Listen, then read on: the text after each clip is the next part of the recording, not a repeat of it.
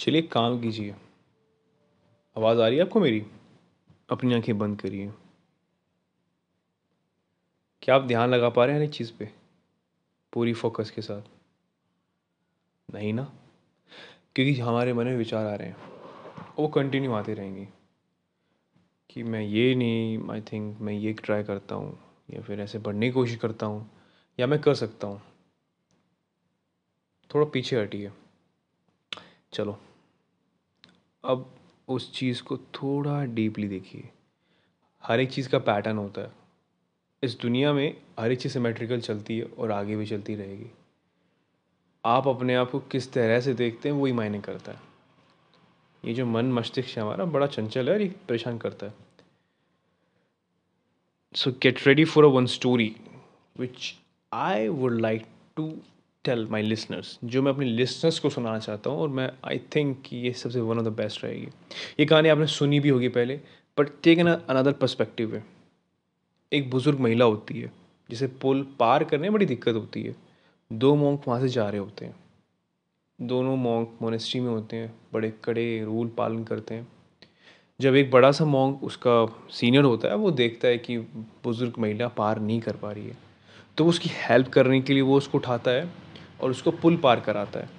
छोटे वाला बुजुर्ग जो मॉन्क था वो देखता रहता है, देखते हुए वो चीज़ों को समझता है, अंडरस्टैंड करता है। कुछ समय चलने के बाद वो उनसे पूछता है कि हमारे गुरुजी आपने कैसे उसको उठा लिया, क्योंकि हमारे जो हम प्रोसीजर फॉलो कर रहे हैं उसमें तो लड़की को छूना या फिर कुछ भी करना गलत होता है। वो बड़ा हंसा, बड़ा बुजुर्ग जो बड़ा मॉन्क था, वो कहता है कि मैंने तो उसको कल ही वहीं छोड़ दिया, तुम अब तो लेके घूम रहे हो। तो रियलिटी यही है, हम अपने मन में हर एक चीज़ लेके चलते हैं, कैसे कैसे चीज़ें होती हैं। Let's talk about the universe way, क्योंकि हम यहाँ यूनिवर्स के बारे में बात करते हैं, तो वो चीज़ हमेशा ग्रैंड रहेगी।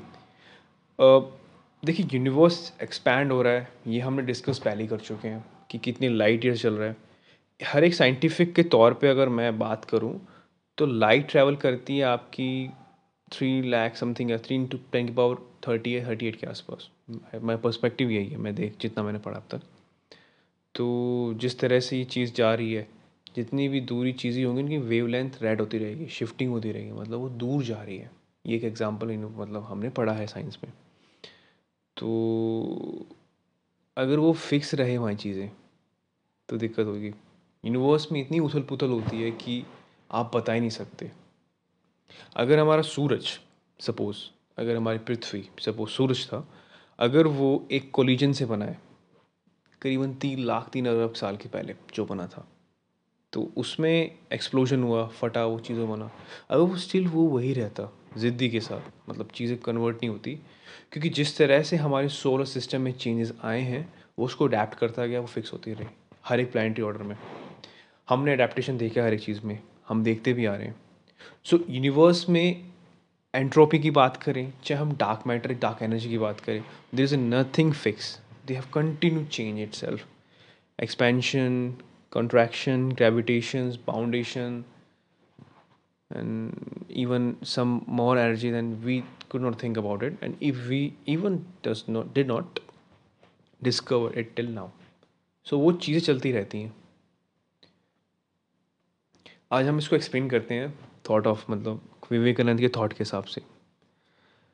पहली चीज़ जो बड़ी ही अच्छी रहती है लाइफ में पर्पज़ के लिए, मतलब हम चाहिए कि लव इज़ एक्सपेंशन। ग्रंथों में भी कहा है, और एज अ हिंदुज़म में कृष्ण जी ने ये बात कही है कि प्रेम ही सत्य है और प्रेम ही एक चीज़ है। हर एक चीज़ से प्यार करना बिना इंटेंशन के आपको बहुत कुछ सिखाता है। देखिए हम इस पृथ्वी पे आए हैं, हमें रीज़न से तो नहीं है, हम कुछ कह भी नहीं सकते, हमें अपने नेगेटिव और पॉजिटिव एस्पेक्ट पते रहते हैं।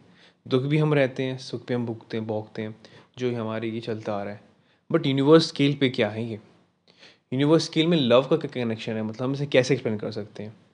सो लव कहने का मतलब है कि डिस्ट्रक्शन के पहले, जस्ट लव से पहले डिस्ट्रक्शन ऑब्वियसली होता है, क्योंकि तकरार होती है तभी प्यार होता है। तो वही प्यार है, यूनिवर्स का प्यार है। अगर हम सुन सकते हैं इस प्यार को तो साइलेंस है।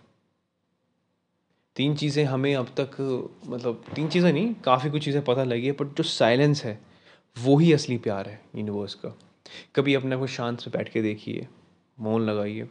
मैं तो करता हूँ, जब भी मुझे सुबह का टाइम मिलता है तो मैं ऑब्वियसली ओम या मेडिटेशन या फिर बाइनरी बीट्स आती हैं। I prefer you have to listen binary beats and my, मतलब आपको यूट्यूब पे मिल जाएंगी, बड़े आराम से सुनिए, इस चीज़ को ध्यान सुनिए और अच्छी रहती काफ़ी कुछ। मैं खुद इनको सुनता हूँ बड़े प्यार से तसल्लीपूर्वक, तो वो चीज़ें रहती हैं। कोई भी चीज़ समझिए, अगर if you feel like a Buddha you become a Buddha, if you feel like in a universe then you become a universe. So flow के साथ बहिए, वही चीज़ रहती है। और एक बड़ा पर्सपेक्टिव यहाँ पर हमेशा काम आता है, जो मैंने खुद एक्सपेक्ट किया है इस चीज़ के बारे में। मैं खुद डेली लाइफ में इसको एक्सपेक्ट करता हूँ, चीज़ों को देखता हूँ कि एटीट्यूड इज़ एवरीथिंग। हर एक चीज़ एटीट्यूड है। जिस तरह से आप इस दुनिया को देखते हैं उसमें एटीट्यूड डालते हैं, वही चीज़ आपके लिए रहती है। कभी कभी ना वो, जब हम छोटे से होते हैं, फिर छोटे होते हैं, मतलब छोटे होते क्या, हम छोटे हैं इस दुनिया की स्केल पे, जब हम छोटे से बड़े होते रहते हैं। सो हमें गेम बड़ा पसंद होता है, चाहे वो बैडमिंटन हो, वॉलीबॉल हो, कुछ भी हो। चलते चलते वो गेम हमें मतलब अच्छा नहीं लगता, क्योंकि हम उसमें एटीट्यूड अपना नहीं मिला पाते हैं। हमारा एटीट्यूड, जब आप बड़ों से पूछते हो, हम 30-40 के आसपास एकदम टाइम नहीं निकाल पाते, हमारा एटीट्यूड होता है कि यार क्या ही खेलेंगे करके, अब क्या करेंगे खेल के अब, तो वो एटीट्यूड होता है हमारे एक चीज़ का। वो चीज़ दिक्कत करती है लाइफ में हमें, और आगे भी करती रहेगी, ये एटीट्यूड होता है।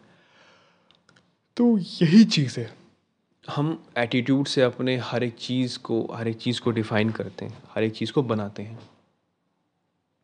जितना लॉ ऑफ एटीट्यूड, ये लॉ ऑफ एटीट्यूड हमेशा हमारे लाइफ में रहेगा, हमेशा था और रहेगा।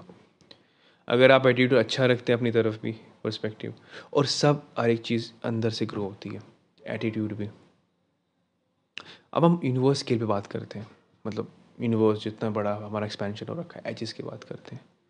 वहाँ एटीट्यूड कोई फंडा तो नहीं है, बट वो हमारा पर्सपेक्टिव है। यूनिवर्स में कभी मैंने ईगो नहीं सुना।